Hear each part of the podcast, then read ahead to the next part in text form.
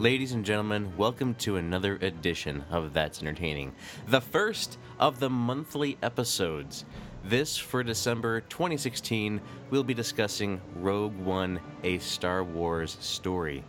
And it's actually going to be a little bit different than you're used to hearing because we are recording locally. We are not in the same location as we usually are. And joining me via Skype, so hopefully there's no issues, is one Mr. Alex DeWahey. Alex, welcome back.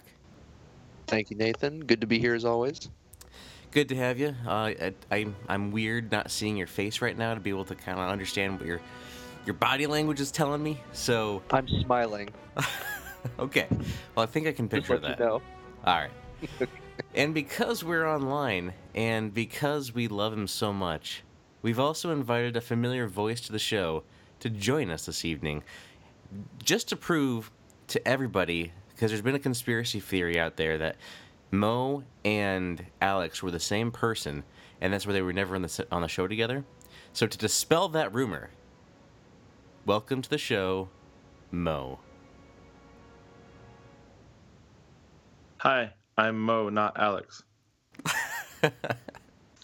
I totally thought about just jumping right in there and be like, thanks, Nathan, it's good to be here. I was like, I don't know if I can do it Alex's voice because my voice is very bleh and it doesn't have male tones and things. Don't tell Jess that because she's going to make me a famous voice actor. Jess, if you're listening, forget what he just said. Yeah, I didn't say that. That was Alex. This is Mo, who's a much better voice actor. Is this really a thing, though, Nathan? I mean, do people really think that we're the same person? Has this been like a thing? I didn't know about this. Oh, it's all over the internet. Vanity Fair had an article on it the other day. Oh my gosh! I told them that we're totally different. I drive mopeds and he drives mopeds. Way different. What? This is how the show's going to go all night. I guarantee. The pause was different, so that makes it different. And the reason we are recording this in a different kind of setting, ladies and gentlemen, is because we saw Rogue One, and we saw it last night at the 10 p.m. showings. And so to go ahead and get this put out as soon as possible for you guys, we went ahead and recorded now. So before we go into the movie itself, because there will be a in-depth discussion from our panelists here tonight, I just want to ask you guys, what was the vibe like in the theater? Alex, what was the vibe like over there? It was good. It was excitable as I expected it to be. It wasn't quite as many people there as there was for the episodic release, Episode 7. I got there about 9, and first I saw it at Carmike, so some would consider that like the premier theater here in Peoria. I saw the only showing in IMAX 3D that they had. I saw the early showing, so it was the first showing at 7. And I got there actually like at 5:30, and there was hardly anybody there. There was maybe like 5 or 6 people in line outside the theater ahead of me, and I was like, okay, this is outside it's good. Yeah, like waiting outside the theater. The cinema or the theater? Outside the actual door to get into the auditorium. Okay, gotcha. Yeah.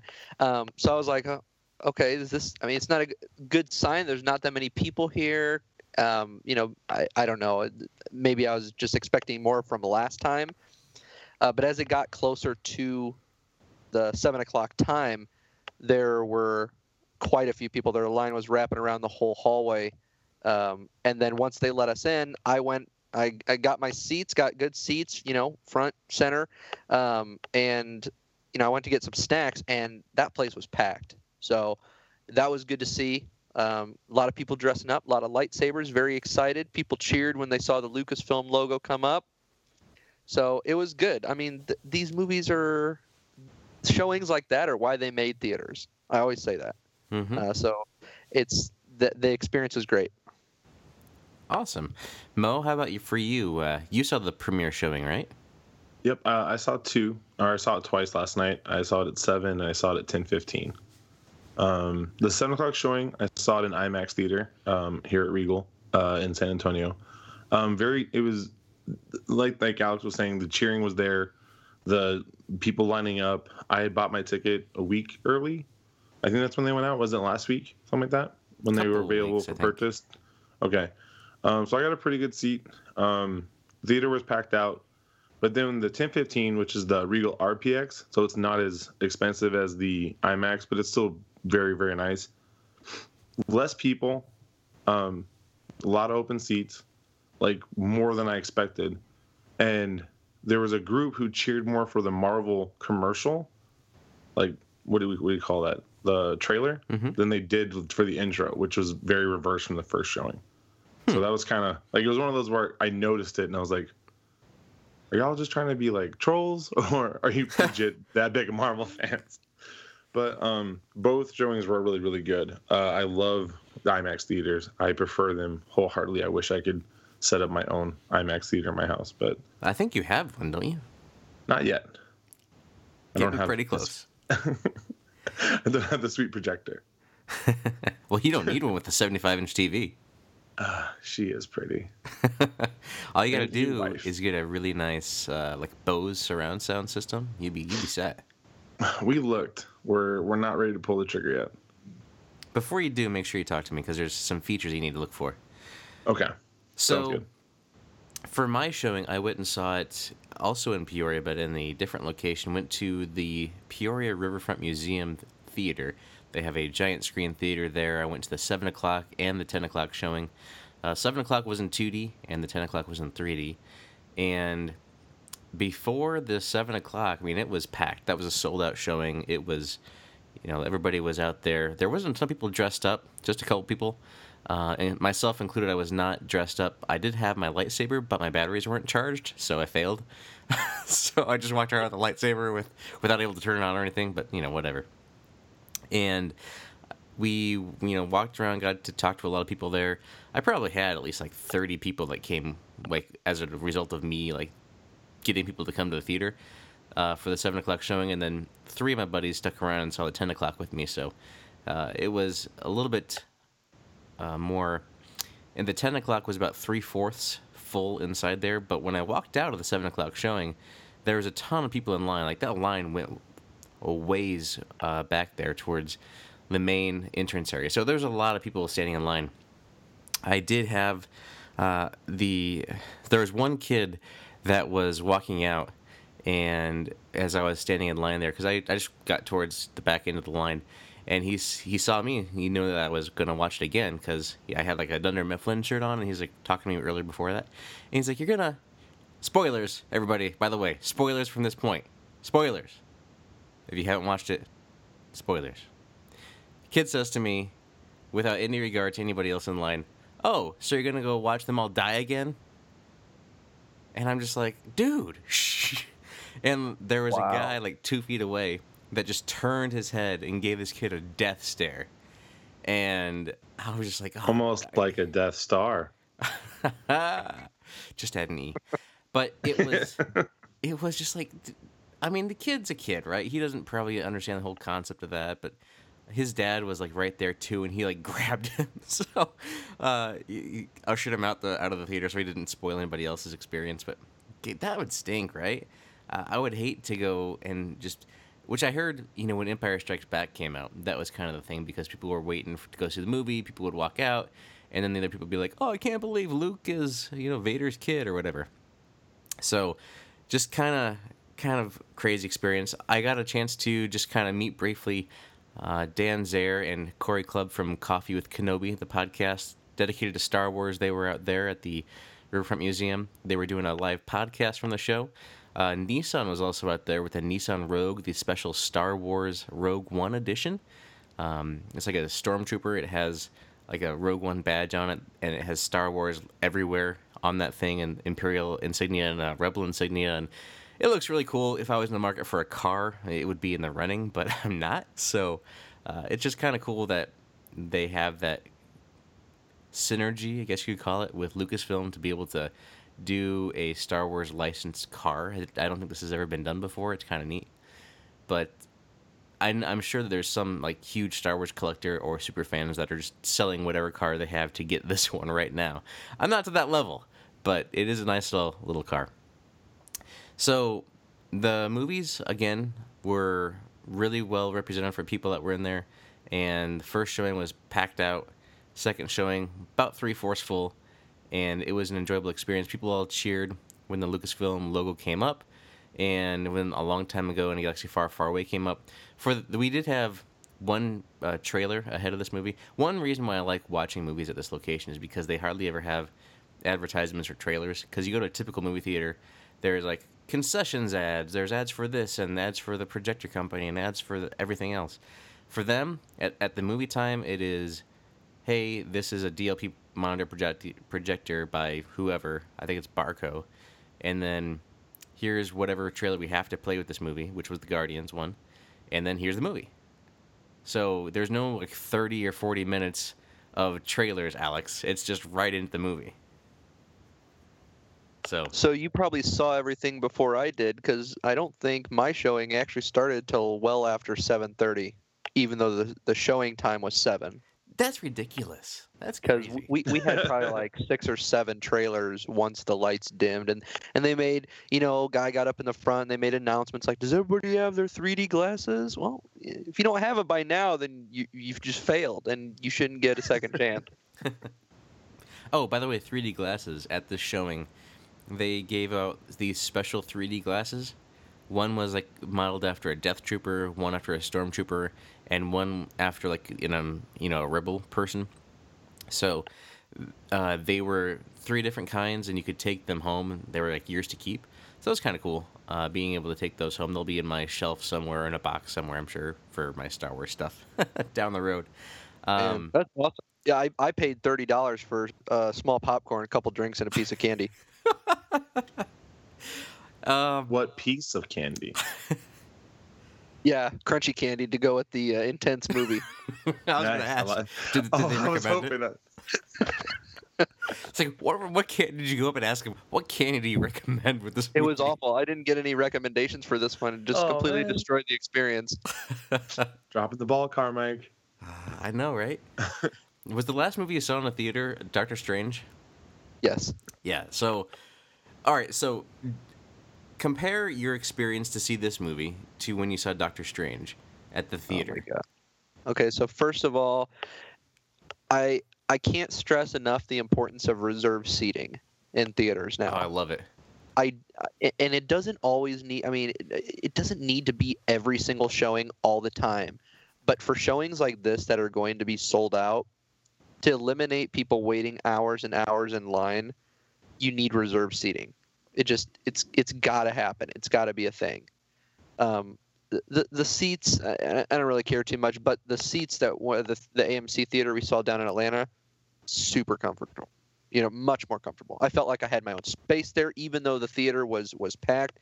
The theater was packed here, and I feel a little uneasy every time somebody is on the left and right sides of me.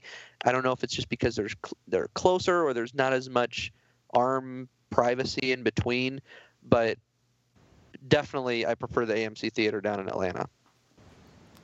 So what we're saying here is, hey, Peoria, you're close. We need to have a premier theater to come in, be revamped or whatever, that offers a couple just really nice cinemas for these big showings that offer reserved seating. And then, the other ones can be traditional, whatever.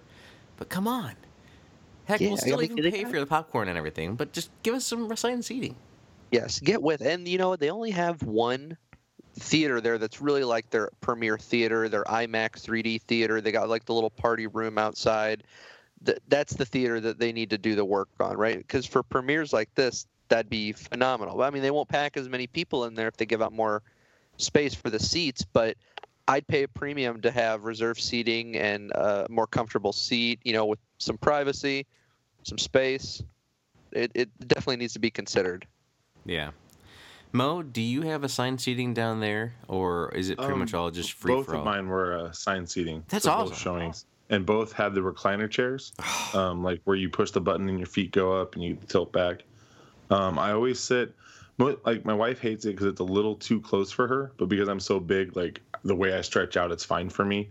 I sit in the third row. So it's how you have that middle walkway that kind of splits the theater in 2 sections? It's the last row in that front section. That's too close for me too. But the reason I like it is when I stretch out, because I'm so big, my head's not in the lap of the person behind me. Does that make sense? Like, maybe I'm just have your wife sit behind you.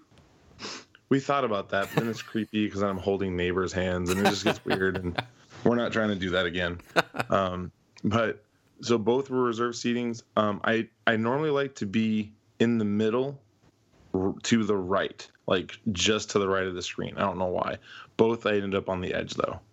So, but yeah, really enjoyed it. And the IMAX one was $30 for the ticket, which is a little higher than I normally wouldn't pay. For one, just for me. Oh. So, but it was worth it for that seat. The second, the 10:15 showing was, I think, 16. How does it go from 30 to 16? How different was the showings? The IMAX one was 3D. The RPX isn't. So maybe the IMAX 3D and then whatever, because it's like an $8 surcharge, whatever it is. That's crazy. Maybe it's like $25 then, but it's pretty high. I think I did on Fandango, so maybe that's where the $5 came from. Okay. Oh, the convenience fee. Yep. Yeah. Fandango. Because it took a whole gift card to do it. Wow. So, Mo, you and I both saw 2D and 3D showings. Alex, you saw just a 3D showing, right? Correct. Okay, so let's talk about the 3D on this movie first. Personally, seeing the 2D and then the 3D, I can't recommend this movie in 3D. It didn't do anything for me. There was nothing that popped out on the screen, and again, it could be my showing, but it didn't do anything at all for me that would say, oh, wow, 3D in this movie is worth it. Like Doctor Strange, yeah, it was worth it, and that's a movie that I actually recommend in 3D, but this one had nothing. Did you guys notice anything? I don't remember one moment where there was, like, other than that, like, the intro thing before where they tell you to put your glasses on. That's the only 3D moment I remember. Yeah, the Guardians trailer had a nice 3D in it, but that's about it. Alex? It wasn't too heavy on the 3D moments. I was expecting a little more out of, I don't know, some of the visuals to have great depth being in 3D. I thought I'd get to see some pretty cool shots, like the Death Star, larger than life, and I did. It didn't stand out to me in a 3D way. But I'm not disappointed that I saw it in 3D. The next showing that I'm going to see this weekend, I'm going to go see it in 2D, so I'll have something to compare it to. Yeah, but I mean, the thing is, go ahead. At that theater, if you want to see it, the first showing, it's always in 3D, which is it's terrible. I usually want to see a movie in 2D. I don't want to see it in 3D. Yeah, my preferred method of seeing a movie is IMAX 2D because I love the huge clarity of the screen.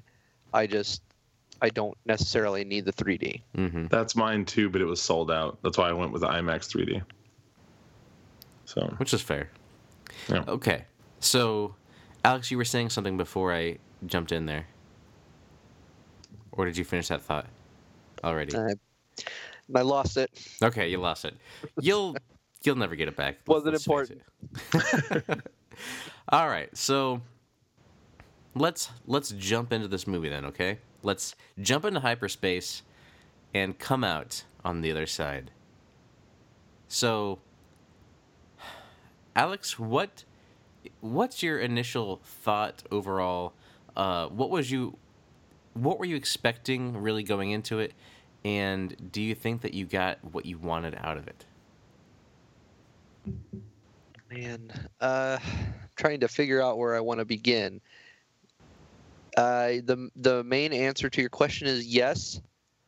It was what I had expected. I didn't set my expectations too high because I didn't want to be disappointed.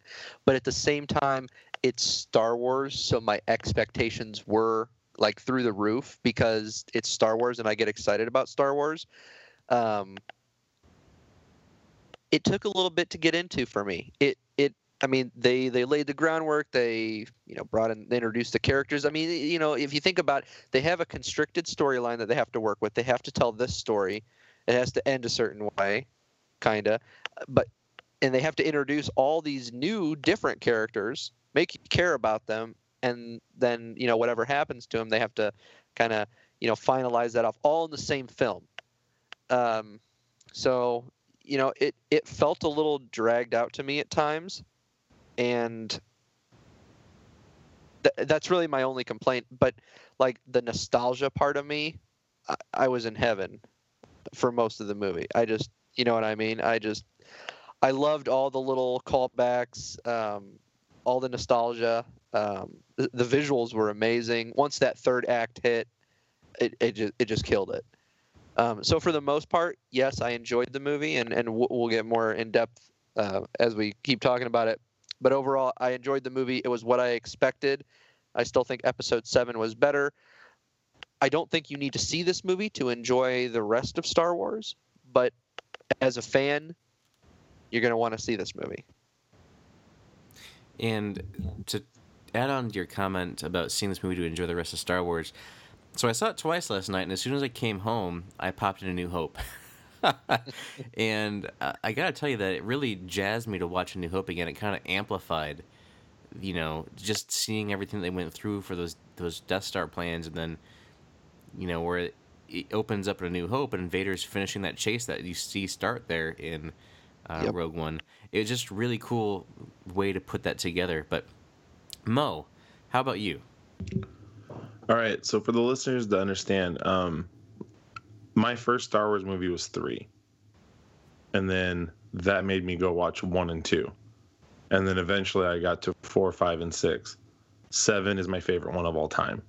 So knowing that, what I liked about this movie was you don't have to watch any of those to understand what's happening.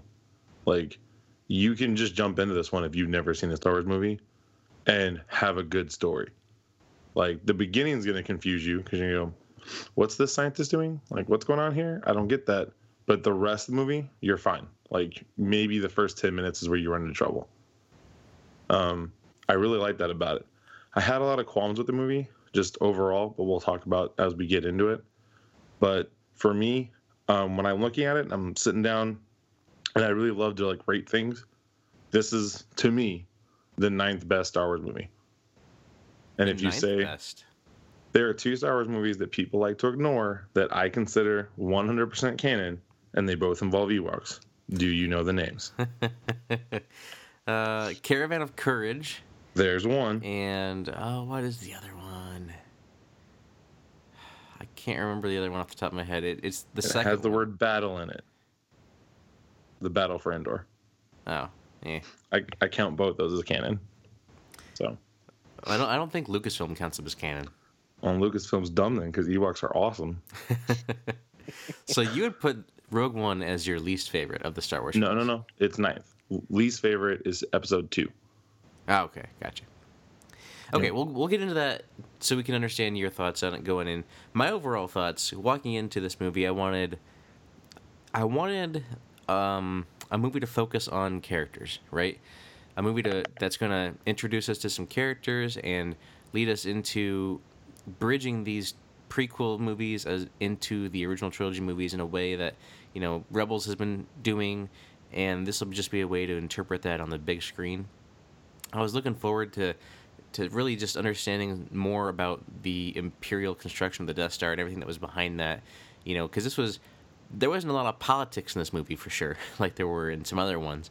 But there was military politics, for sure, in this movie. And there are aspects of that I was really interested in. And they were able to do it really well, like with Tarkin and Krennic, that kind of butting of heads that they had there. But going in, I just wanted a good movie with good effects that was part of the Star Wars lore, because I love Rebels. And... whatever they do in Rebels, I usually pretty much enjoy them. And this was just, like, the best episode of Rebels, right? Because this was everything that you could want in an episode in between episodes 3 and 4. So that's what I went in expecting on this movie, and that's pretty much what I got. And I really enjoyed what I saw on the screen. What would have made this movie really great for me is any mention of the Emperor, or not mention, any appearance of the Emperor, because he was mentioned.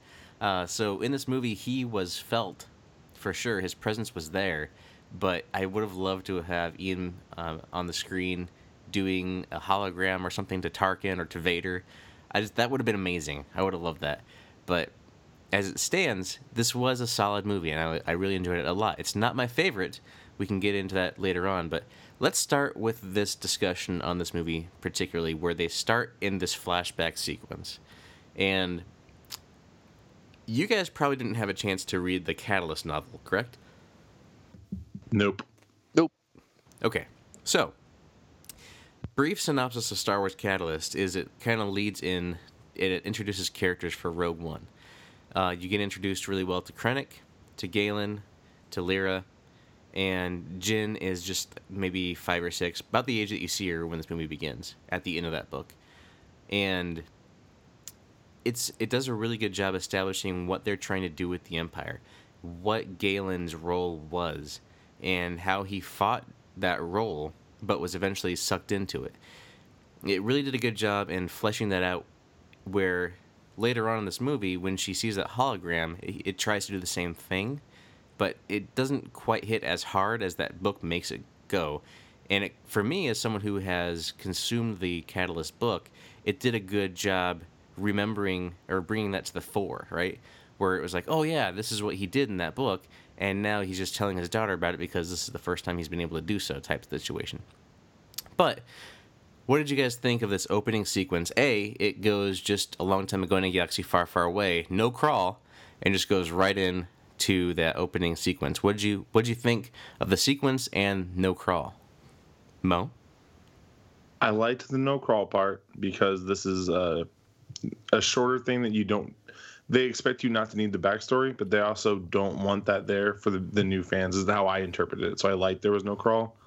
I didn't like the fact that we jumped to like 25 million different places in 4 minutes with that 2 seconds of look at this and quick dialogue. Oh, now we're a different place. I was that really like it spun me for a second. I was like, you couldn't have done this in a better way. Like, you're some of the best storytellers around. Like, I just, that kind of threw me for a loop, and I was really glad. Like, once it ended and we got into it, I was much happier than I was in that first probably 10, 15 minutes. Yeah, so I agree with that. Once you get Jyn, right? Pretty much. Yep. Yeah. Once she gets rescued. Okay. Like, that's when I'm like, oh, good. We're done jumping around.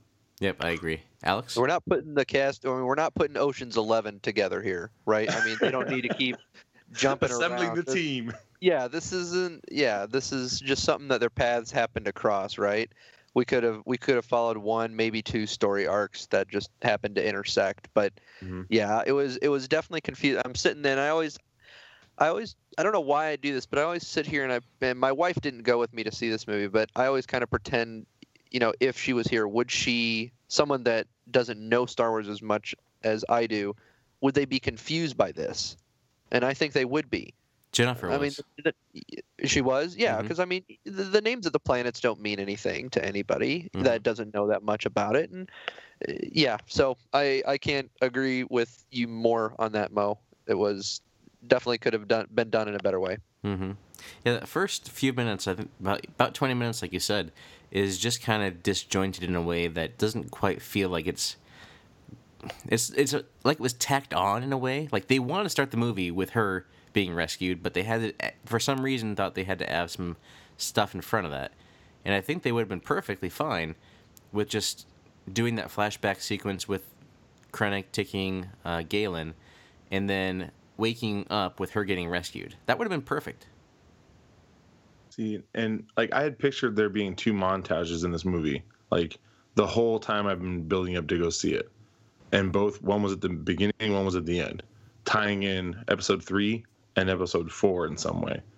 And I was really just kind of dumbfounded. Like, we didn't hear, like, I would have loved to have seen the ship that was carrying Luke and Leia and where they split. You just had to show us they were on that. You didn't have to, like, tell us where they were going because we already know that. But, and then how that split turned into, oh my goodness, the dad, Galen, is that his name? And then that turns into his story. Like, that was stuff that I thought was going to happen that never did. You know what I mean? I thought there would be a better tie-in to these movies that show the continuation of the story. But this middle part was that meat and potatoes for how the stories came to be. I don't know. Might just be me, though. So I never thought that even Luke and Leia would even be in this movie. I was surprised to see Leia at the end, but I like that tie, but... Yeah, I wasn't anticipating seeing that kind of stuff. I was fully thinking that this is going to be a movie that is the events of the opening crawl of Episode 4, pretty much, right? That's what I was really anticipating going in. That makes sense. You're a smart guy. Alex? Yeah, I mean, I'm glad they didn't do the crawl at the beginning. They want to separate themselves from the episodic movies. It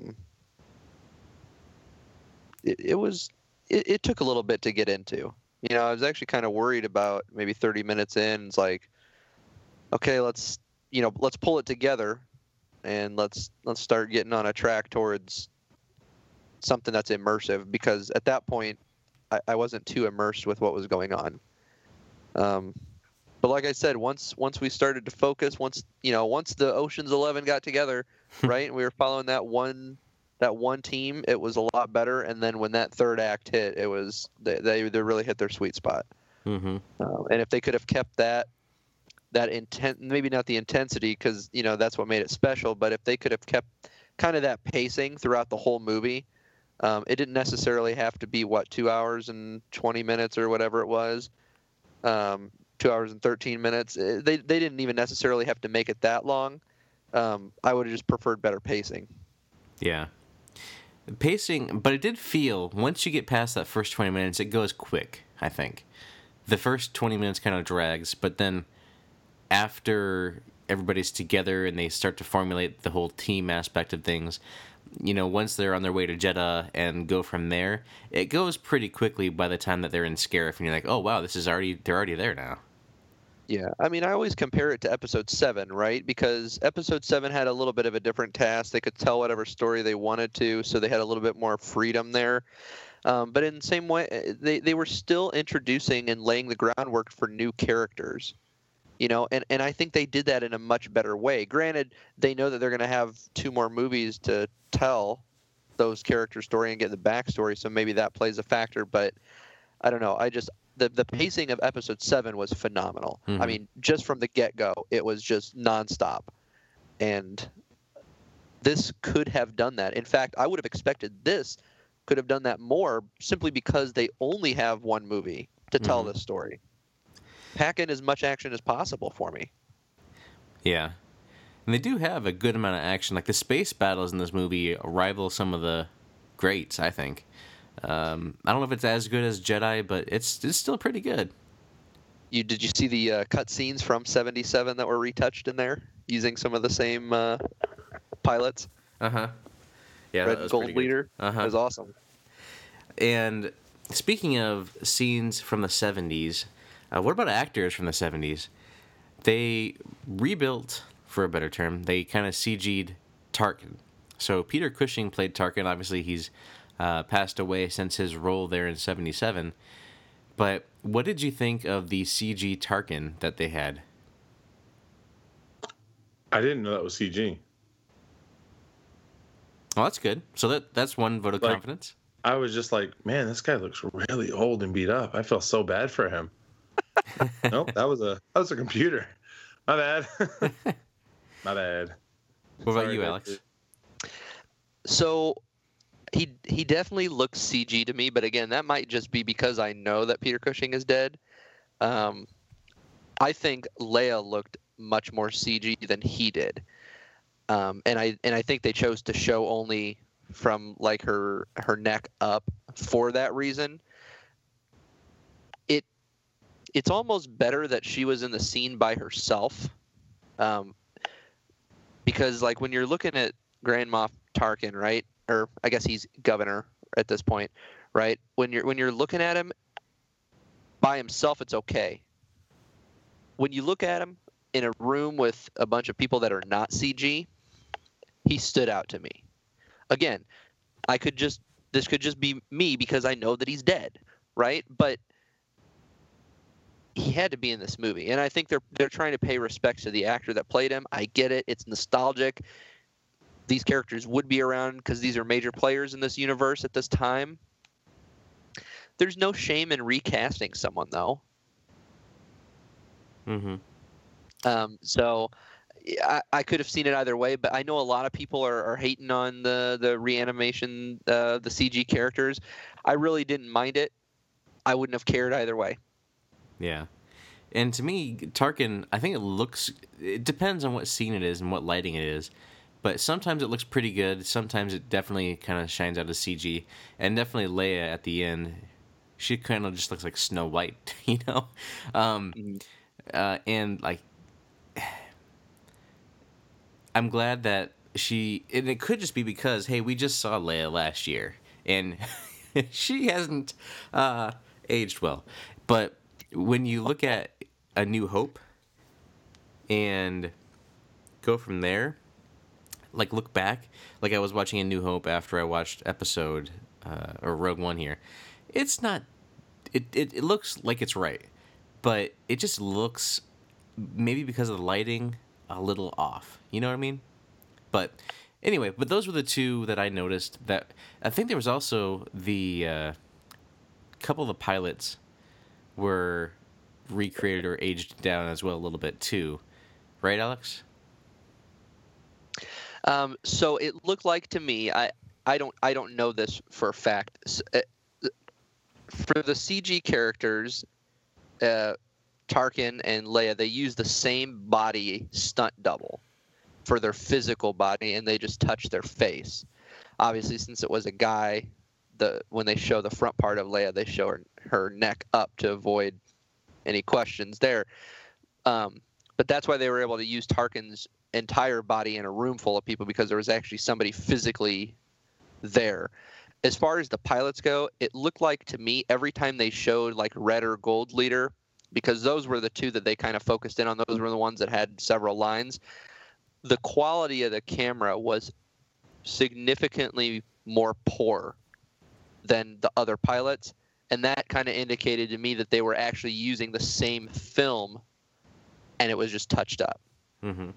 Again, I don't have any confirmation of that. I do know the thing about the stunt double for Tarkin and Leia.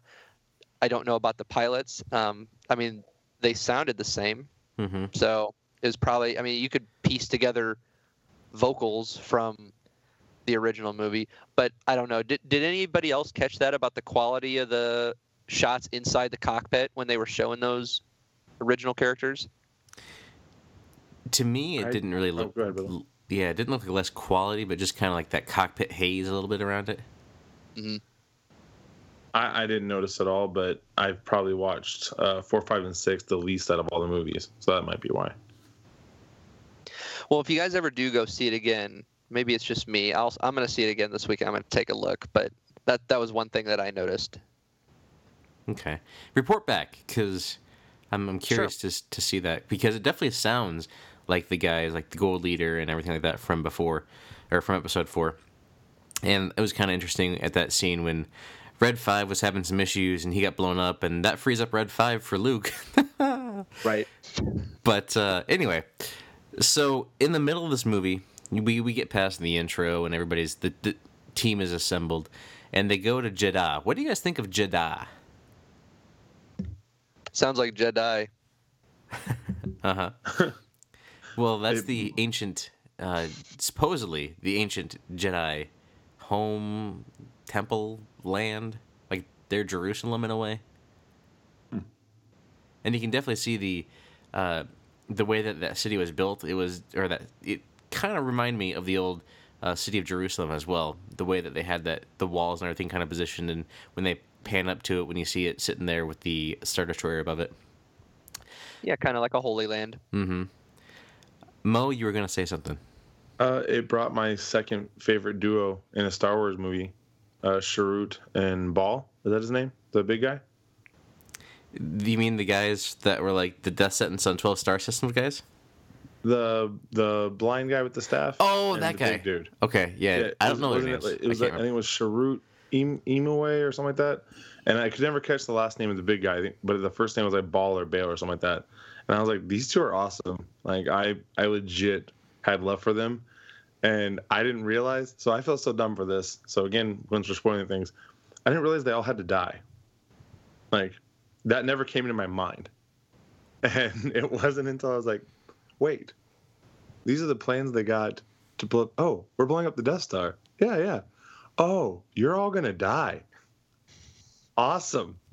I love you two, and you're not gonna be around much longer. And like that was my favorite part. Like when they got introduced, it was like an instant connection for me. Like I instantly was like, I really like both these characters. Mm-hmm. Like I love the way they talk to each other. I love the way like their fighting scenes. One is super quick and agile, and then Ball just shows up and blasts everybody out with one shot. I'm really hoping that gun pops up on Battlefront, by the way. If it doesn't, it'll be a travesty. But the new maps are incredible. It was awesome because after watching the movie, playing the new DLC on that game, I felt like I was in that fight that I had just watched. Yeah. And that was a really cool experience. But no, absolutely love those two characters. And like that introduction was perfect. Like, I don't know if you can write one better for those two.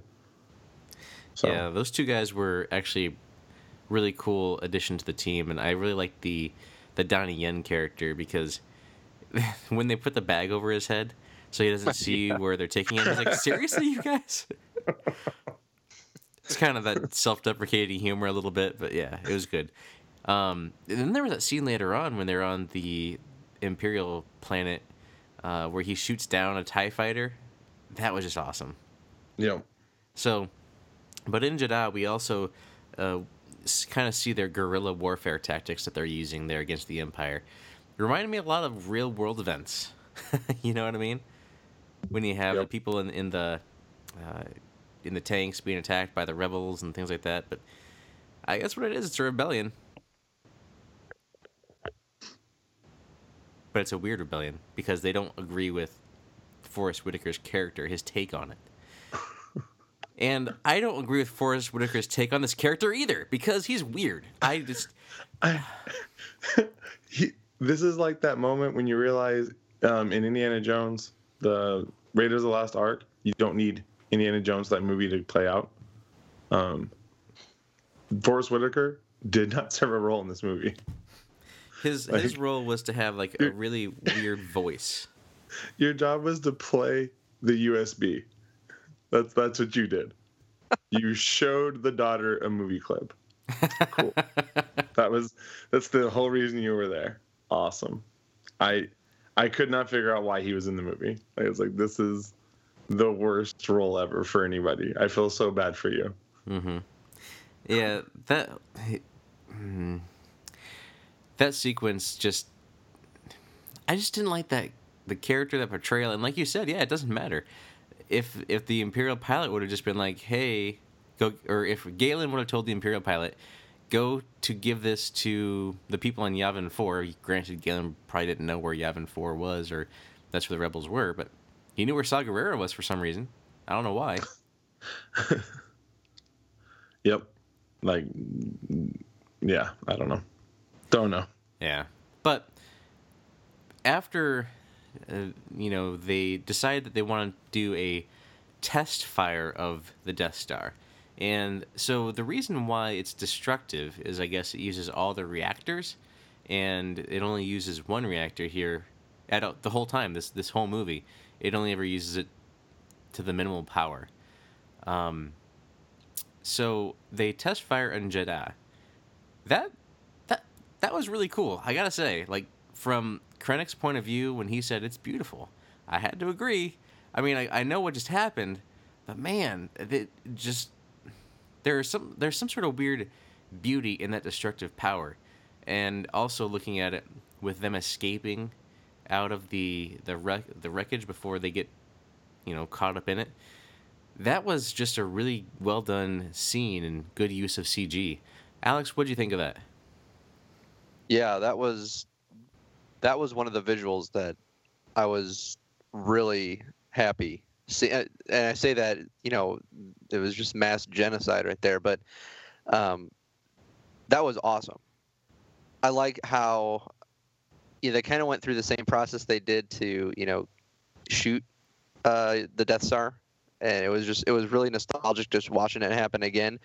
But the effects down on the planet, seeing the planet implode like that, that was like the best.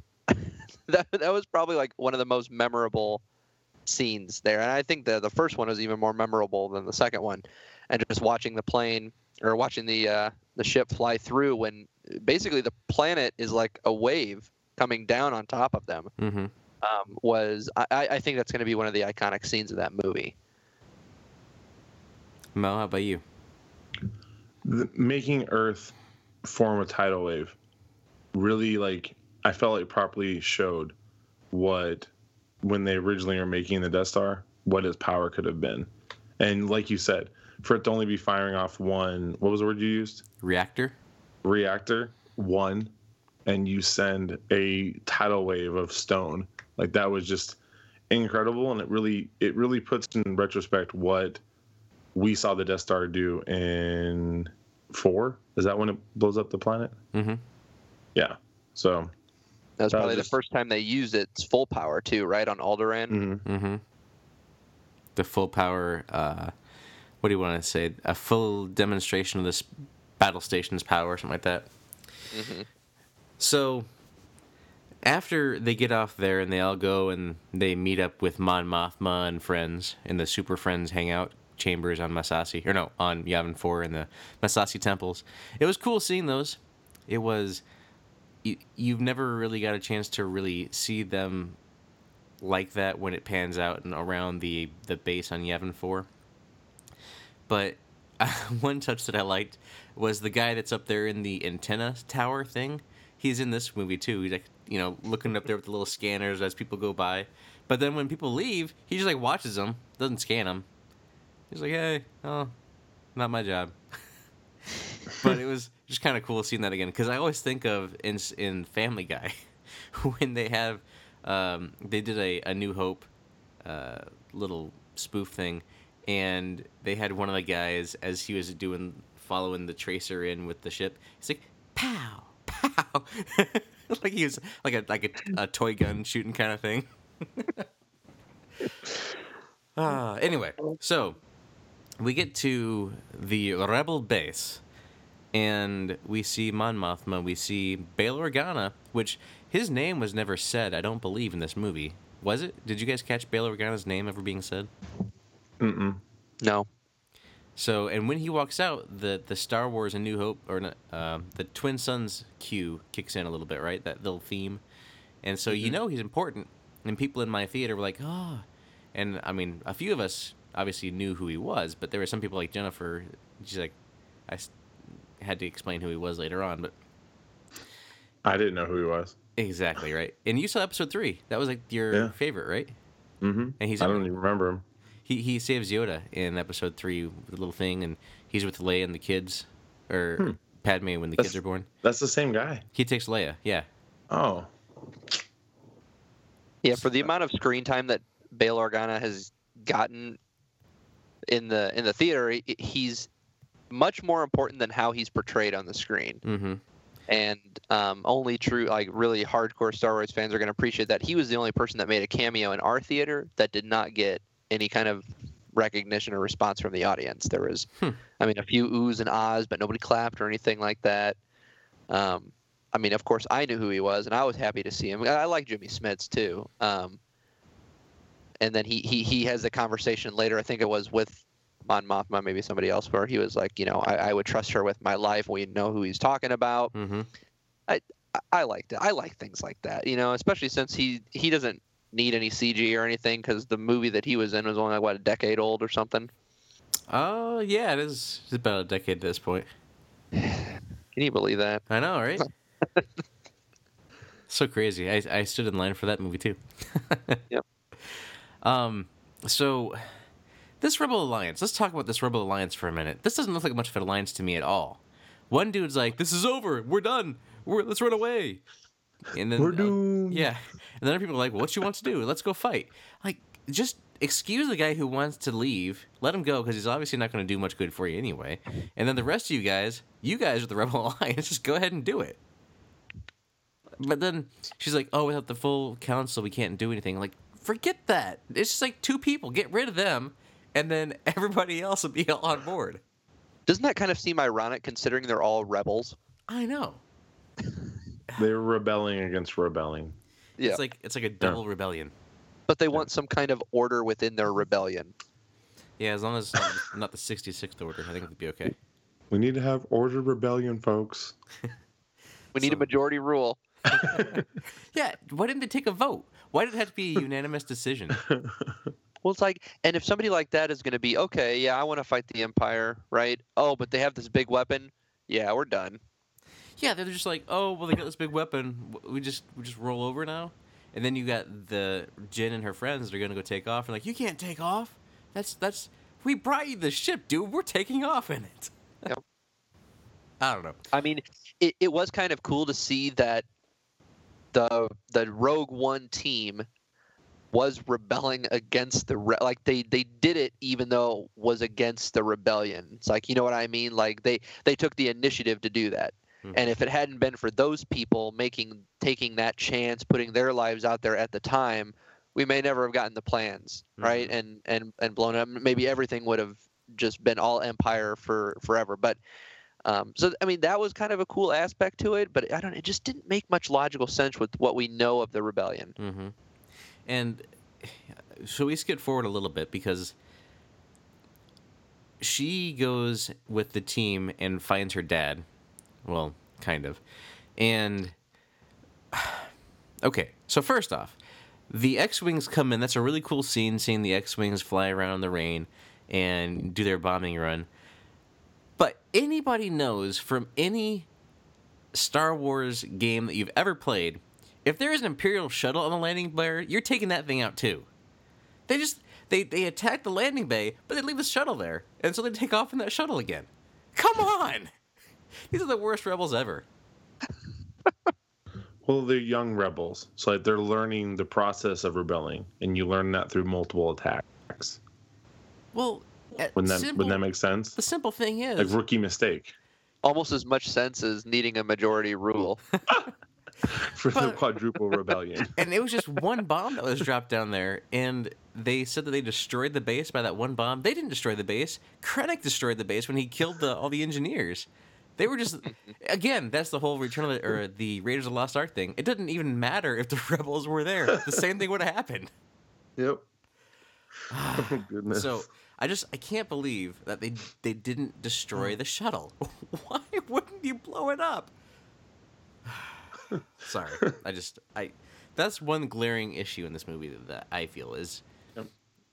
I have one that I wanted to actually ask you about, but I was really excited to get to do this with you guys because you guys are way bigger Star Wars fans than I am. So from what I remember of Hope, Episode 4, there's an issue in there where like they all get together to meet about what their plans are going to be. Were any of the people in that meeting in the one we just watched?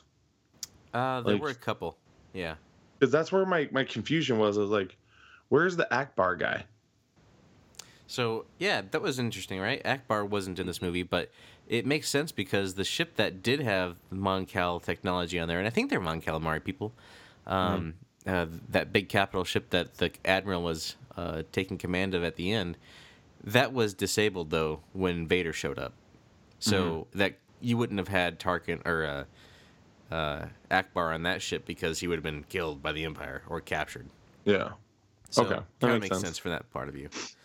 And it wasn't the entire fleet. And maybe after that dude got captured, maybe that's the reason why Akbar is now an admiral. You know? That's what I was thinking they were going to do with Tarkin in this episode with Krennic. I thought he was going to be maybe up there. And they did kind of show a little bit of rivalry between the two. But, I mean, Tarkin was definitely in charge. In control. I thought it was going to be something like Tarkin would undermine Krennic in some way or, contribute to his death so he could secede. That could have showed a little bit more of his cynicism, I guess, Tarkin. So we get a little more in-depth with, how evil that character really is because he really is awful. And it's not portrayed on the screen how awful he is. Because, again, he doesn't get much screen time in Episode 4 or here. Mm-hmm. Yeah, you really get that animosity between the two of them fleshed out in that Catalyst book as well. They're always kind of doing like a tit-for-tat type thing where Tarkin has the Emperor in his pocket and then Krennic's just always trying to get that little bit of extra, you know what I mean? Mm-hmm. And also in Rebels, Tarkin shows up in there a couple times, and you can kind of see what kind of person he is, too. So, there's a book, too, by the way, called Tarkin, if you want to find out more about him. So when Galen is killed, right, because the Rebels dropped their bombs. He was going to get sniped by the other guy. The Rebels were going to kill this guy one way or another. I don't understand why they couldn't have gotten a message to those X-Wings and be like, hey, don't bomb it before they drop those bombs. Does that make sense to you guys? Like, they said, get a message to them. Well, they're already engaged. Does that... I don't understand why they couldn't still send a message. Again, it's young Rebel issues. So they were on a really inferior cell phone carrier plan. They were using... Metro PCS. They're using Metro PCS, and they're like, hey, it's after 9, so our rate's double. We can't get this out right now, okay? You got to wait till tomorrow. And that was the issue. They were just, dial-up, not broadband? Yeah. Funding for young rebellions takes time, okay? So we got to just – there's certain mistakes we're going to make. You just got to be ready for that. I would have almost preferred a mistake, right? Like, I would have it would have made more sense that they got the communication to them, and because they were so close, maybe some of the turrets started to engage them, and then somebody misfired. Mm-hmm. That That would have made more sense. And next one crashes on the platform. That would have spoke to the inexperience of the pilots. Mm-hmm. Make an X-Wing crash on the platform, and that's what kills him. And then because this movie is doing an excellent job at making me not like the Rebels, and that's not what they're supposed to be doing. And I don't. They're coming across as just as bad at some things as the Empire. They're not as oppressive, but the one general dude that's like, hey, tell us what we want to know, girl, or we're going to put you back out where we found you. That's an Imperial type of tactic, right, for them to do that. I always envisioned the Rebels as being, the open, the caring, Mon Mothma, definitely, Bail Organa, those people. But these other people are just terrible. Maybe they just can't take that chance with somebody like Jyn just because of who her father is. It's a little risky because maybe they've had people double-cross them before. Imperial spies. Yeah, and I can see that. But she wasn't a spy. They caught her and brought her to them. Mm-hmm. So it's one thing if she infiltrates the rebellion, but they go get her. And she's like, she would have been fine by herself. She would have gotten out of her bind. She always has, I guess. But it's just these rebels, except for Mon Mothma, Bail Organa, and the X-Wing pilot. The general guy, he ends up dying anyway. I just don't feel much respect for him. They're too haphazard, and it looks like they finally get their stuff together by Episode 5, because in Episode 4, they're just kind of like, oh, we're about to be destroyed. What do we do? They're still in that they're scared. Yeah. They're still in that mindset of, oh, they got this big weapon. What do we do? But then Luke's like, let's go. Well, they're scared, right? And then they get a little hope at the end of this one. Then Luke shows up, and he is a new hope, a newer hope than the hope that they got in this movie, right? And then the added confidence that they get when they actually take out the Death Star in Episode 4. Maybe that's when they get all their crap together for Episode 5. Maybe that's why they're like that. Yeah. Or maybe it's the help of like Luke and his friends that they need. See, I wish, like you were saying, I wish they would have shown that immaturity of being a young rebellion, of going against it. But I feel like what you saw in the people who did fight, that's what made this movie, that's when I was like, okay, I like what I'm seeing, was when we were storming the beach, when they were fighting, when they're like, we have one job, to save everyone. And that was when I was like, wait, we're not coming home. What's going on here? Because, these are the characters I liked. I hated everybody else they left at the base. You all suck. Every single one of you. Mm-hmm. But that was I feel like what you're talking about, I wish they could have shown that inexperience for the rebellion and why these were the rebels we needed to start this fight. Because it took people who literally said, okay, you're telling me there's a 99% chance we're going to fail. Let's go be that 1%, folks, and do everything we have to be it. And that was awesome. Like, that's when I was like, that's when I was no longer reclining in my seat. That's when I was at the edge of it. Yeah. Mm-hmm. All right. So let's move past these terrible rebels and get to where we actually do like them. And that's when they engage Scarif. So Jyn and her team, they decide that they're going to go ahead and infiltrate Scarif, right? They're going to go get those Death Star plans because the rebellion's not going to do it. Someone has to. They're just going to go do it. And then we get word that the rebellion is actually going to come with part of the fleet. One of the generals that the admiral, the Mon Calamari admiral, he sends out the message that he's going to go join them. And then everybody else gets the message, and then they all join him. So this is where the rebellion starts to look actually like it should in my mind. This is the rebellion that it should have been all along. Everybody fighting against the Empire. You get this great space battle that takes place against this great land battle that's taking place. And I gotta say, the distractions that they have with the limited amount of people that they had on that ship, they were able to get all the way around that base and, you know, plant those explosives and really exercise guerrilla warfare and really distract and make them not know where to look. And then the two guys in the ship, you know, saying, oh, they're on this pad, you know, really misdirecting the Empire's efforts all along the way. What did you guys think of this Scarif battle, Alex? Well, it was the best part of the movie, I think, for me. I mean, outside of the planet was visually stunning. The place that they chose to do it was stunning, right? And then when they were going around planting the explosives, and then you see Krennic up in that structure, and he's looking down, he's seeing all these explosions happen like all over the surface. That's when I'm like, okay, it's on. And that's exactly what they were doing. You know, what did he say? Make 10 men feel like 100. And, you know, again, you've been hating on the rebels a little bit. I'm not trying to defend them, right? But, you know, because there were some definitely some plot holes here and inconsistencies.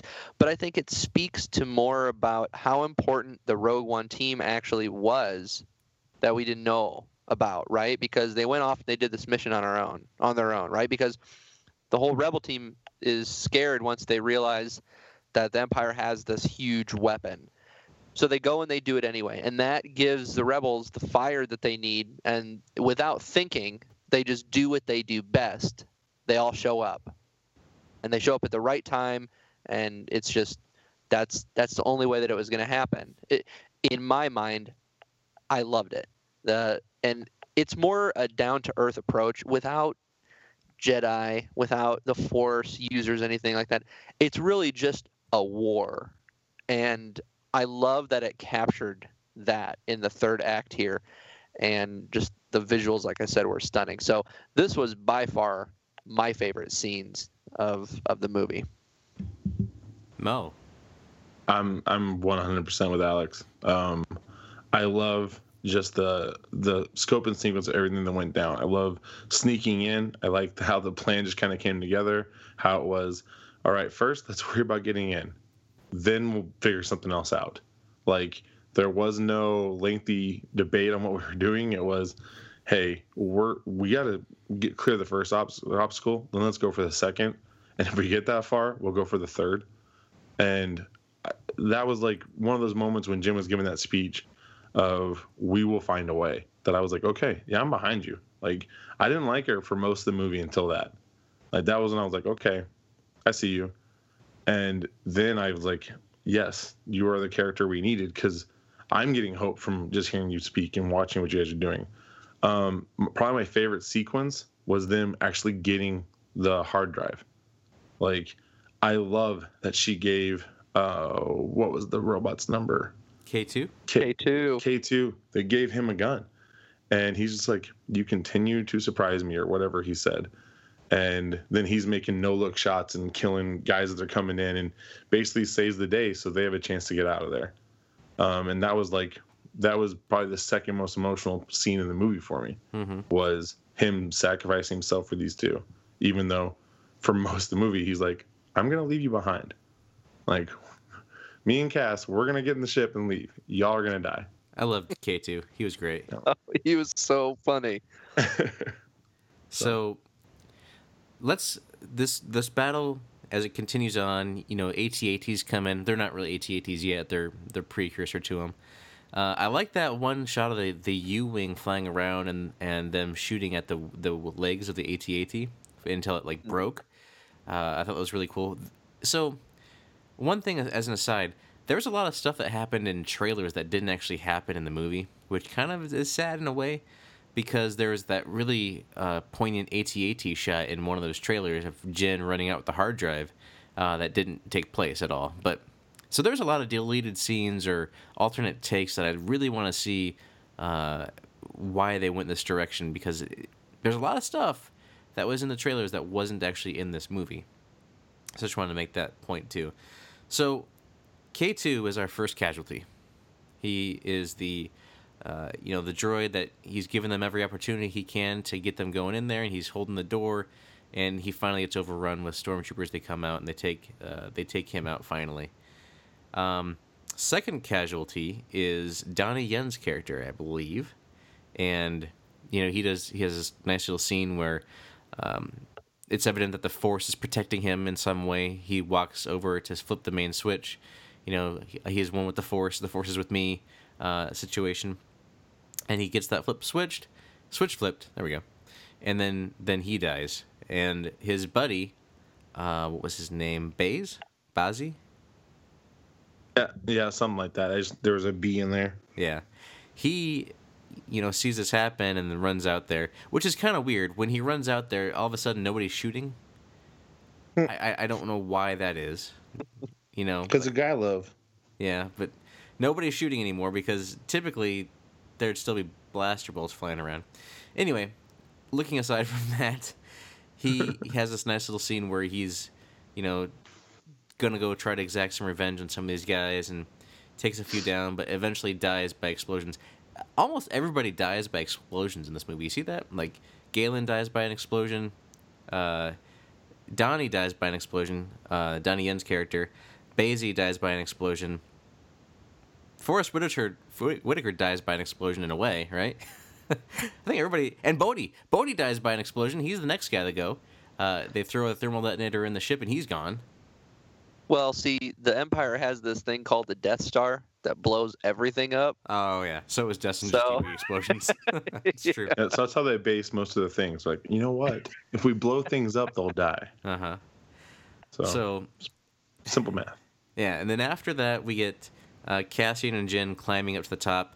Krennic opens up the door halfway up and shoots Cassian down. I didn't think he was dead because it wasn't that far of a fall. I just figured he was probably like knocked out a bit. Mm-hmm. Because she looked down and it was maybe 15 feet and he had a couple things that broke his fall on the way down, so as long as he didn't snap his neck, he'd have been fine. And what I loved about that was that she didn't do the no. She was like, well, I gotta go. Well, she had her job. She was committed. Yeah. Yep. That was awesome for me. So, and there was no kiss. Yeah. Love that there was no kiss, by the way. Me too. It wouldn't have made sense. Yeah. Did anybody else cringe when she had to go through that little thing that kept opening and closing? Think that she was going to lose her leg or something there? Yep. I was like, "This is not how we want this to go."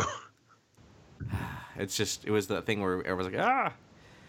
And then we get to the top. She puts in the data tape, and then has to correct the dish for some reason. So she goes and corrects the dish. TIE Fighter shows up and makes it difficult for her to get back. That's right.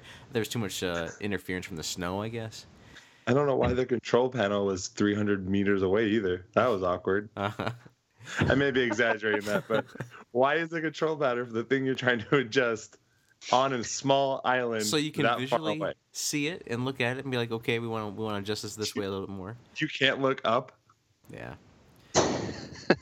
So she goes back to actually press the button to send the message out, and she tells Krennic that she already did it because he shows up and is like, who are you? You know who I am. It just doesn't make sense that he didn't just shoot her in the face right then. I would have been over. But he, like every villain, just like, what? He's his own undoing. And she sends the Death Star plans up. They're intercepted. They get him downloaded onto the ship. Then the ship comes under attack. And then they get those data tapes on another little guy and get them onto another ship. But I'm the best part of this movie, like the standout scene, the scene that I could watch over and over and over again, which, by the way, there's a scene earlier that I forgot to mention that I absolutely loved because it was on a lava planet. We aren't really sure if it's Mustafar or somewhere else, but it was Vader's castle. So in the lore before this movie, or before the Disney acquisition came out, there was Vader's castle on a lava planet somewhere that he would go to and heal himself in the back to tank to try to heal himself back so he didn't have to be in the suit as much. And that was amazing because that was what happened in this movie. I loved it. And then we get our first glimpse of Vader in the suit. I love it. When that door opens up and you see that huge looming shadow of Vader and puny little Krennic right there, next to it. It was just... the first things that Vader says to him is like, "You seem unnerved. Can you imagine why? You're on a lava planet talking to a dude that's like 8 feet tall and just he could kill you with his mind. Yeah, you're going to be unnerved." I like it when he chokes him. That made me laugh pretty hard. Mm-hmm. Choking on his aspirations. Yep. So, I love that scene. Alex, what did you think of that scene? Well, that just gave me chills, right? And we saw a little bit of it in the trailer when he was walking up to him.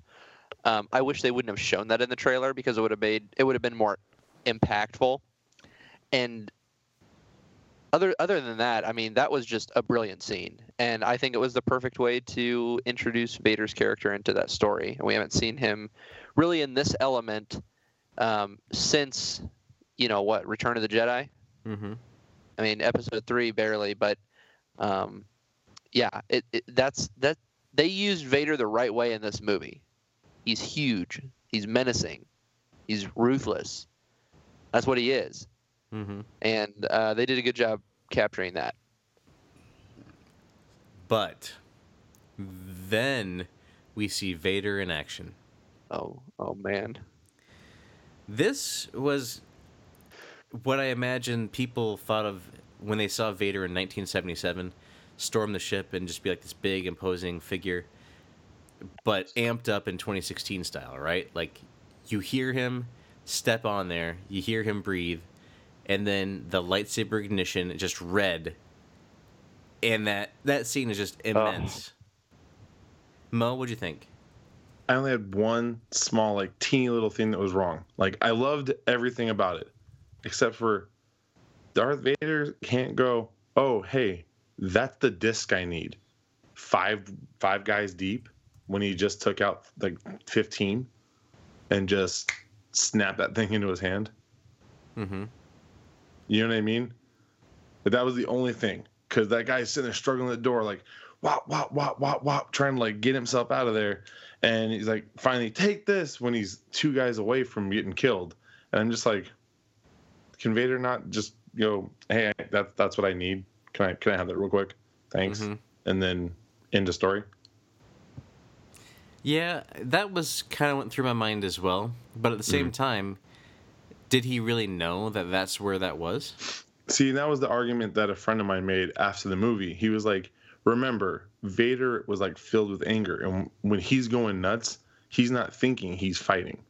And I was like, "Okay, that makes sense. If he's not feeling the force and he has that dark side in him where he's just going ballistic and just savagely just wrecking shop, then yeah, he might not notice that the thing he's looking for is right in front of him." Mm-hmm. So, but oh man, when they did that scene, and it was just I loved it. I love when he's standing out there watching the other ship pull out, mm-hmm. In space. He's not even feared of being sucked out. He just stands there going, "Well, I'm gonna have to go get that." Yeah. That to me was just epic, because it shows you the complete awesome fear that people should have of this guy, and it really makes him that villain, because even when he's standing in space with nothing in front of him, he's still charging. You never felt he was in retreat mode, and that was really cool to see. Yeah. I could watch that scene over and over again just because it's in the cinema, people with the prequels often say that Vader is like a pansy now because of Anakin's portrayal and everything, but if nothing else, this movie definitely solidified that he is one bad mother trucker, right?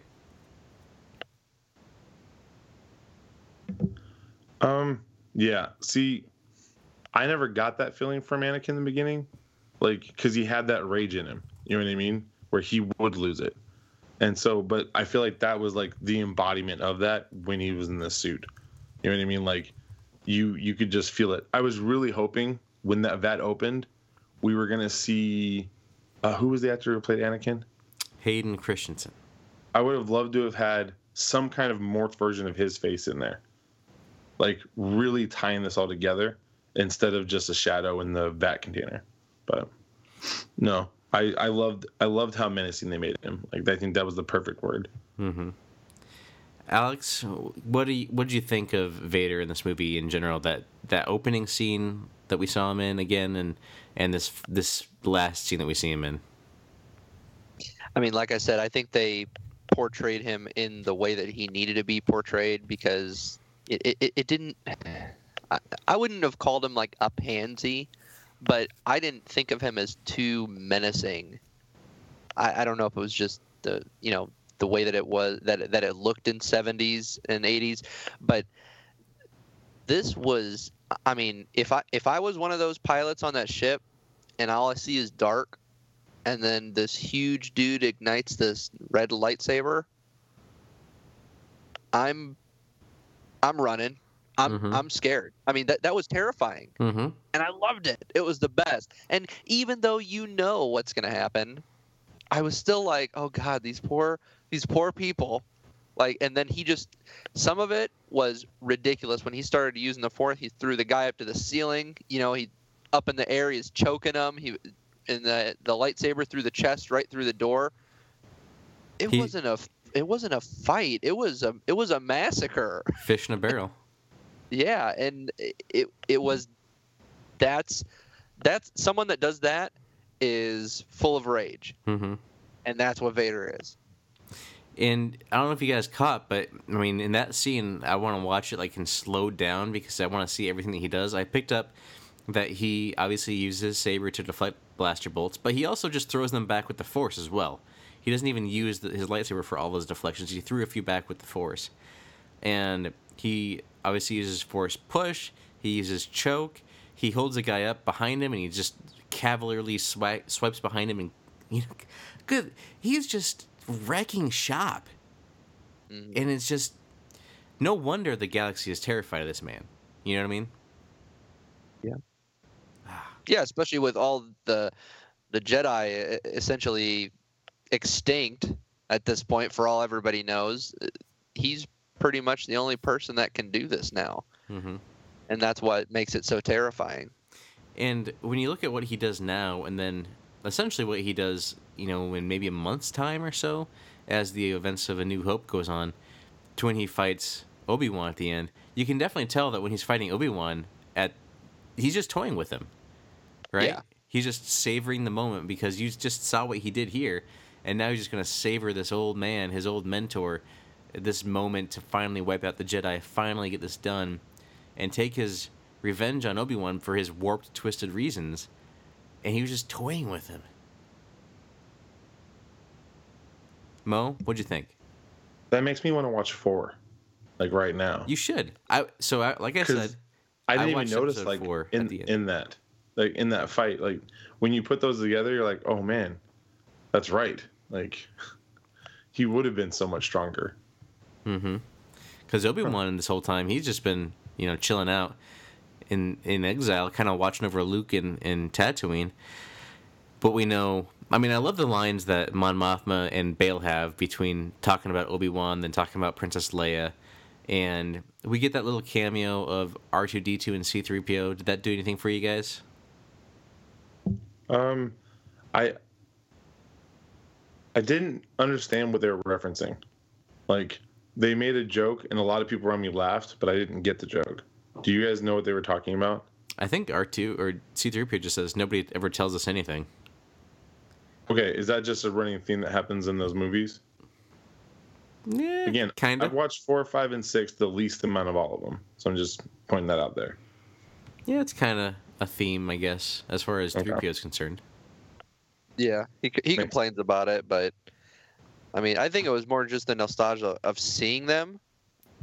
People were just happy to see him, maybe. Mm-hmm. I don't know. Yeah. He could have said anything, and everybody would have just laughed and clapped, right? Like. Okay. Yeah. I was just checking, because I was like, that was one of those moments where I was like, what? Yeah. I mean, I smiled that they were on the screen, and I was kind of nice that they're in there, because that keeps the streak alive of the one person who's been in every Star Wars movie isn't a person, it's a droid. It's 3PO and it's R2-D2. They're the ones that have been in every Star Wars movie to date so far.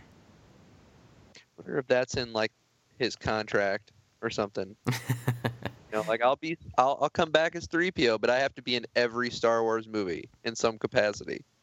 Maybe that's what they gotta do. But would you rather have had them there on Yavin 4?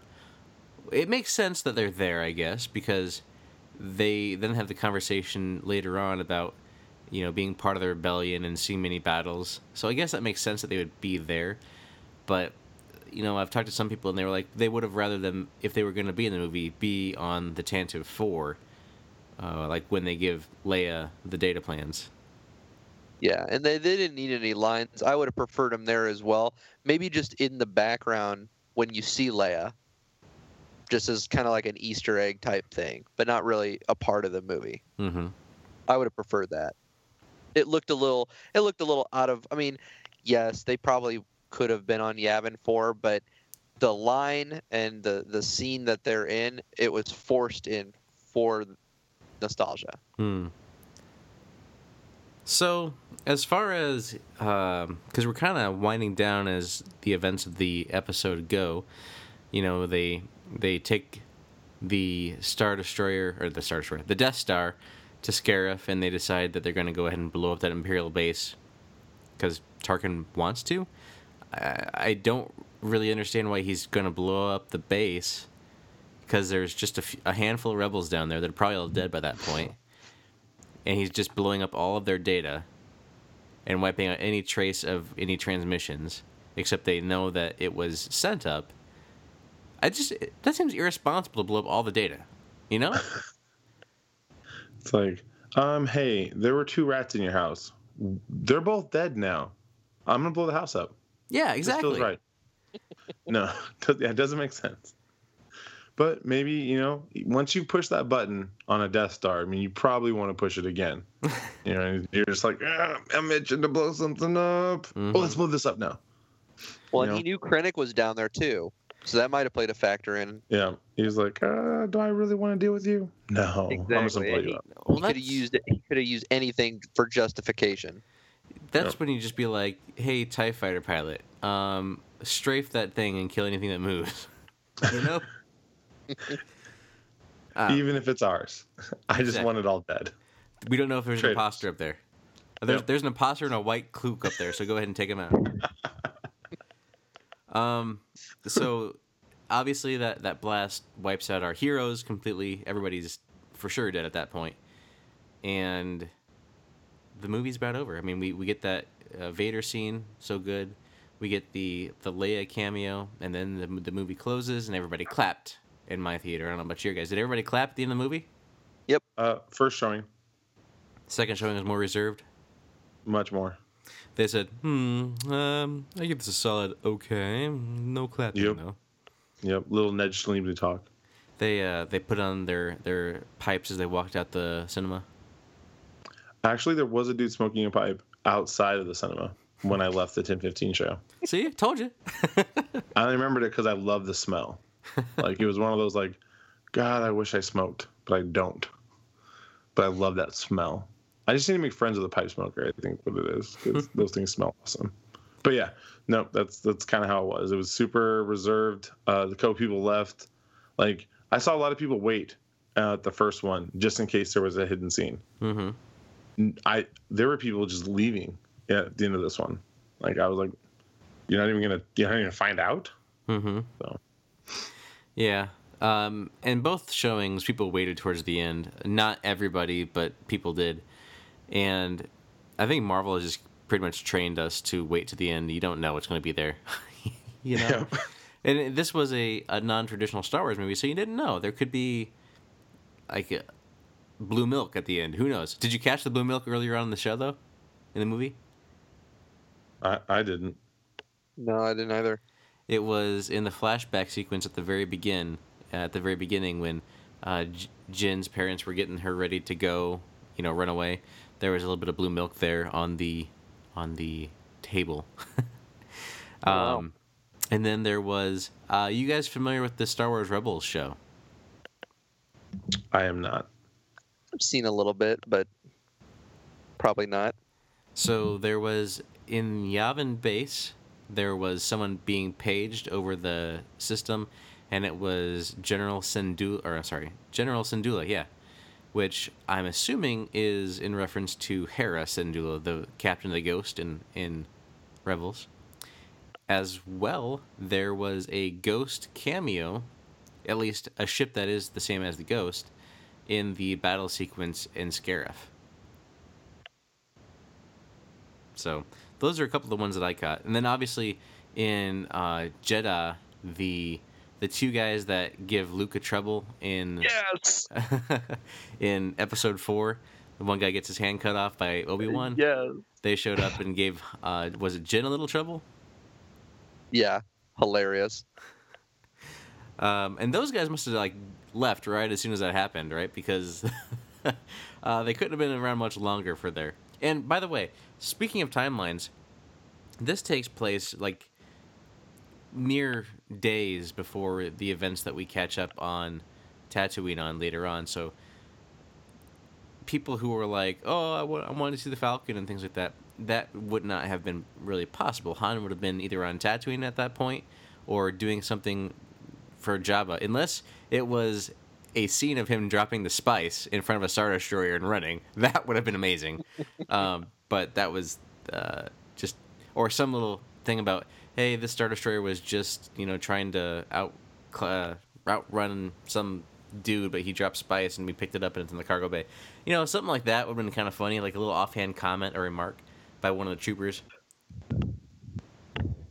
But, gentlemen, I believe we have drawn close to the end. So, Alex, what are your final thoughts on Rogue One? And do you intend to see it again? I think you already said that you're gonna. Yes, I had already planned on seeing it again because my wife didn't go with me to the initial showing, so we're going to go this weekend. But after seeing it the first time, I have the urge to see it again. It's not like I'm going just to see it with her again. I actually do want to see it again. I want to...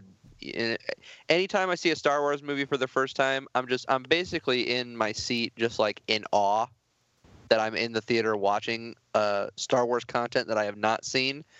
But the second time is really where I like to focus in on the movie and catch things that I didn't see the first time and really start putting more of the pieces together. I think they did a really good job integrating this movie into the canon timeline really well. Lots of callbacks, lots of nostalgia.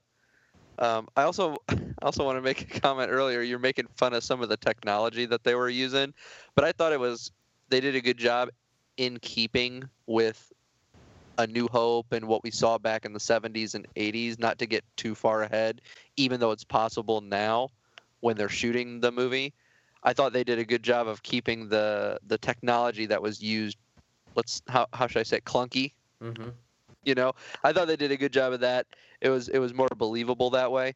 But I think this was a perfect intro to their anthology series. And I just, for the expectations I had, it met them, probably exceeded them a little bit. Mo. I'm sure if I watched more of the Star Wars movies more often and I had that diehard fandom, this would be higher for me. But for me, it was a good movie, but all of these other ones to me were still better because it gave me that whole package. And with this one, that intro really did kill it for me. Like, it really dropped it down because I was like, this is boring. I don't know why Forrest Whitaker's even in the movie. I don't know why you're showing me these 7 different places or 10 different places, whatever it was. I love once the battle started, that was when it became great for me. Like, that's when I was like, yes, this is what I want. These are the fights that I've been waiting for. Like, this felt like the Battlefront movie that I want, with action, action, action. But it just took a long time to get us there. So I still feel comfortable putting it towards the bottom of my Star Wars favorite films, but it's still one that I will probably go see again just because my wife wants to go again. Her best friend wants to go see it, and she's like, will you go with us? And I was like, yeah, I love movie theater popcorn, so I'm down. But probably not one I'm going to rush to buy like I did with The Force Awakens. So fair enough. And for me, I got what I wanted out of this movie. Quite honestly, I enjoyed it thoroughly. I thought it was a good, well-done movie that is worthy of the anthology of Star Wars and is great to add to the saga and to the collection. If you look on social media right now, it's being hailed as, among my friends and my people on Twitter, as the best Star Wars, or, so good, or Rivals Empire. To me, that's not 100% the case. This is not my favorite Star Wars film. I still think that has... I still think my favorite Star Wars film is Return of the Jedi, followed closely behind by The Force Awakens. And then I'd have to really understand, kind of reorder them, rewatch them with this new perspective to know where I want to rate things after that. But this would be in my top half, I would think, of the Star Wars films. I enjoyed it quite a bit. It was nice not to have any reliance on having a Jedi in the story, right? You had Vader, but that's about it, and he doesn't really count. But you had a story about the rebellion. Say that to him. Well, he's not a Jedi. When you say Jedi, it's not, you don't think Vader. But when you have a story about the rebellion being, kind of coming to its formation, this is what does it. Yeah, I have my problems with the rebellion. They had some stupid bonehead decisions. The leaders are kind of lackluster for half the group. And it's the last time we're going to see Bail. I guarantee we're not going to have another movie with Bail Organa in it. And it's kind of sad because I've always liked his character. So this is kind of the farewell for him. It was a good scene for him to go out on, smiling. And really, he was going home to tell his people that there would be no peace. He was going to go... make contact with Obi-Wan. He was going to send his daughter on a mission. And, he smiled and said that he would trust her with his life. And I just really liked that. He wasn't on the screen for very long, but, man, I love Bail Organa's character. He's so good. And now it pains me even more to know that he's going to die along with all of his people on Alderaan when it blows up in Episode 4. And this movie amps up Episode 4 because it's just leads right into it. It's a perfect lead-in. Like I said, I watched Episode 4 after watching Rogue One last night when I got home, and the opening crawl, that's this movie, and it's perfect. And it sets up those scenes really well, introduces you to Tarkin if you weren't already, and you can, when you have those scenes on the Death Star now, there's a lot more weight behind them, and a lot more understanding of, those are the Death Star plans, and R2 and C-3PO are taking around there. They need to get that to the rebellion. They need to get to Obi-Wan. They needed to finish this mission that everybody just sacrificed themselves for. And it adds a lot of weight to it, and it's a great entry into the Star Wars saga, and I thoroughly enjoyed it. Although, I have my problems with it, with the pacing, that 20 minutes at the beginning, and I also, as much as I like Michael Giacchino's music, I really missed John Williams in this movie. I really did. It felt a little different. I mean, you could definitely tell when John Williams' music was infused into the score, like the Imperial March a few times. When you saw some key characters appear on the screen, sometimes it would go into some of the older themes. And those stood out for me. I paid attention when those were there. But aside from that, there was nothing in this movie that was worthy of humming. It was the Imperial March. You always have that. You always have the Star Wars theme, but there was nothing. Even in The Force Awakens, it had music that you could walk out humming that was specific to that movie. Like, you know when Kylo Ren's on screen, but here, you don't know when Tarkin's on screen. You don't know when Krennic's on screen. It's just, it's kind of generic in a way, and that's kind of sad. But again, it's not a bad soundtrack or score. It's just not at the level of Williams, but. I don't know. What do you guys think of the music in this movie? I never noticed it. Like, I think that tells you how I really didn't notice. So it was good for you. I mean, it didn't stand out, or you didn't miss anything or get anything from it. So that's good. Just... Alex? Yeah, I mean, there were some moments that the music, I noticed it. It was good, but like you said, I don't know. It was a little generic. A lot of it was recycled, which, you know, I want to hear the same music, obviously. But, yeah, there wasn't anything definitive. I'm not going to think of any particular song and think of Rogue One when I you know, hear the soundtrack or anything like that. It almost felt like some of these when we were playing through some of the nostalgic themes, they were almost quickened, the pace of them. And one of the things that I liked about John Williams' scores were that it's like this long orchestral, they're drawn out, they just it seems like they could go on forever, or you can listen to them forever. And it was missing from this movie, so I would agree with you there. Mm-hmm. All right, well, ladies and gentlemen, what did you think of Rogue One, A Star Wars Story? We'd love to hear your thoughts. You can send us emails to connect@thatsentertaining.net, or shoot us a tweet over on Twitter @entertainingpod over there. Before we conclude this week, gentlemen, we kind of skipped over it at the beginning, but I really wanted to get into the discussion on Rogue One. What have you been entertained by lately? Anything? How about you, Mo? Lots of video games. I spent the whole day like achievement hunting, just being a giant goofball that I am.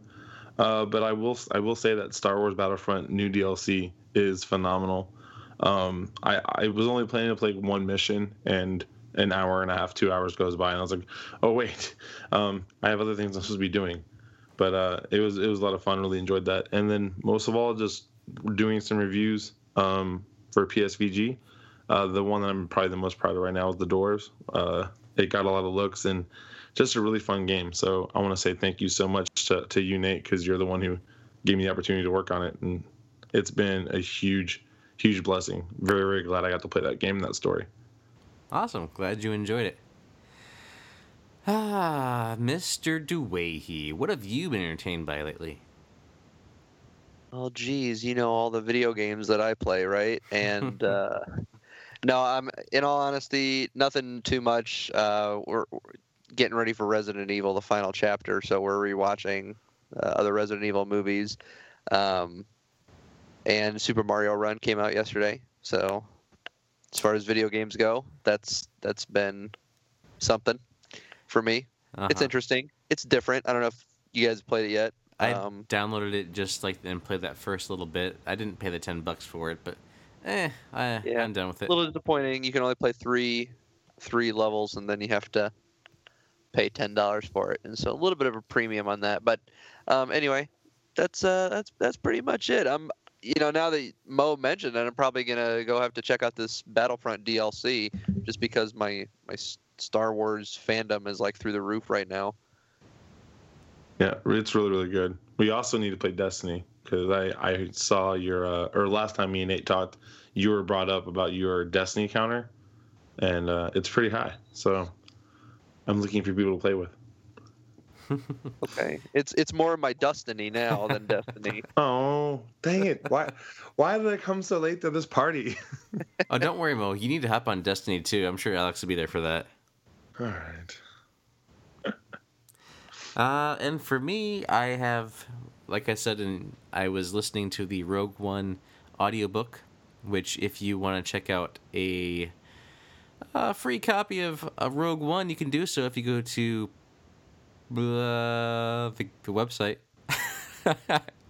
audibletrial.com/entertaining. I think that's what it is. But anyway, you can go there and get a free audiobook, and you can get Catalyst, which is what I listened to, which is the lead-in for Rogue One, and it's really well done, worth it. And other than that, I've been playing a lot of Final Fantasy 15. That game is fantastic. Mo, have you played it yet? I started the tutorial and then haven't gone back. Do you not like the combat system, or? Okay. This is my very first Final Fantasy game, and I would rather play a first-person shooter. Like, I just, like, I jumped in. I'm like, oh, swinging my axe, using some magic. Cool. I have Skyrim now. I can do that there, too. Like, I wish, I'll probably give it a chance over the break, because I've got 3 weeks with no school and no practice, and I have to do something with myself or I'll go crazy. But that was literally, like, I went through, played the tutorial, and was like, okay, that's fine. I'm going to go play something else. Oh, so I'm 20 hours in or so now. Yeah, but remember, like, you have a little background with it, but, like, as well. And you really love, like, Dragon Age and those kind of games. Whereas, remember, like, I'm still kind of infant style. Sports games, shooters, yes, I've got 15 years with those. Everything else, I've got, like, 3 years with. So I'm still kind of growing up with those, and it'll take me time. Same thing with The Witcher 3. Like, after you pushed me on it, now I'm another 10, 15 hours into that since the last time we talked, and really enjoying it. Mm-hmm. Yeah, it's a good game too. Yep. But yeah, the Final Fantasy 15 really good so far. I'm really enjoying it. I think I'm in chapter 4 at this point. There's 13 chapters. And I really am digging the story. The combat system is really nice. It's just, I don't know, there's something about this game. I just really like it. It's great. There is a video that you can watch on the PSVG YouTube channel. And that is of me unboxing Final Fantasy 15, the Ultimate Collector's Edition. And behind the curtain peak, ladies and gentlemen, it was shot by one Mr. Alex DeWahey. He was the man behind the mic, or behind the camera, whatever it is. I'm still mad that I couldn't get my hands on that one. Oh, so good. I'm still bitter. So, dude, it's so good. Because it comes, right. comes with the movies one. And everything, too. I pre-ordered that one. Well, it sounds like it was really well filmed, so I'll have to check that out. That's right. And by the way, ladies and gentlemen, that audiobook website is audibletrial.com/entertaining if you would like to get a free audiobook. For instance, Catalyst. I recommend Catalyst if you want to get more information on the Rogue One characters. Really well done. All right. So I think that about does it. Mo, where can people find you on Twitter? On Twitter at Coach Hulk. How about you, Alex? On Twitter at DOUE1H1. And you can find the show at Entertaining Pod. We'd love to hear your thoughts. And you can find me at Voiced by Nathan. That'll do it for this month's episode. The December 2016, the last episode of 2016 is in the books. And also, this is an anniversary episode. I think this is our second anniversary for years. So December 20th, 2014 was when our podcast first came out. So that means this is our second year anniversary. Aw. Hey, guys. Woo! Oh, wait. No. Is that right? I hope so, because that means I got to make it on anniversary, even though I wasn't cool enough for episode 100, even though I sent him that very heartfelt email. You didn't send me a heartfelt email. Well, I meant to. Mo. So, yeah, this is our anniversary. December 19th, 2014 was the very first episode of That's Entertaining. And this is technically the 101st episode of That's Entertaining. Obviously, we have the entertaining chat. A palindrome. Ba, ba, ba, ba. Thank you. So we'll be putting this out on our second anniversary, December 19th. Actually, no, this is going to be out early. I just want to let you know our Happy anniversary, guys. Oh, thanks. Thanks, buddy. I'm really proud of you. So, for Mo, for Alex, for myself, we thank you for listening. We thank you for joining us. We will catch you again next month in the year 2017. And we hope that you have been entertained. May the Force be with you.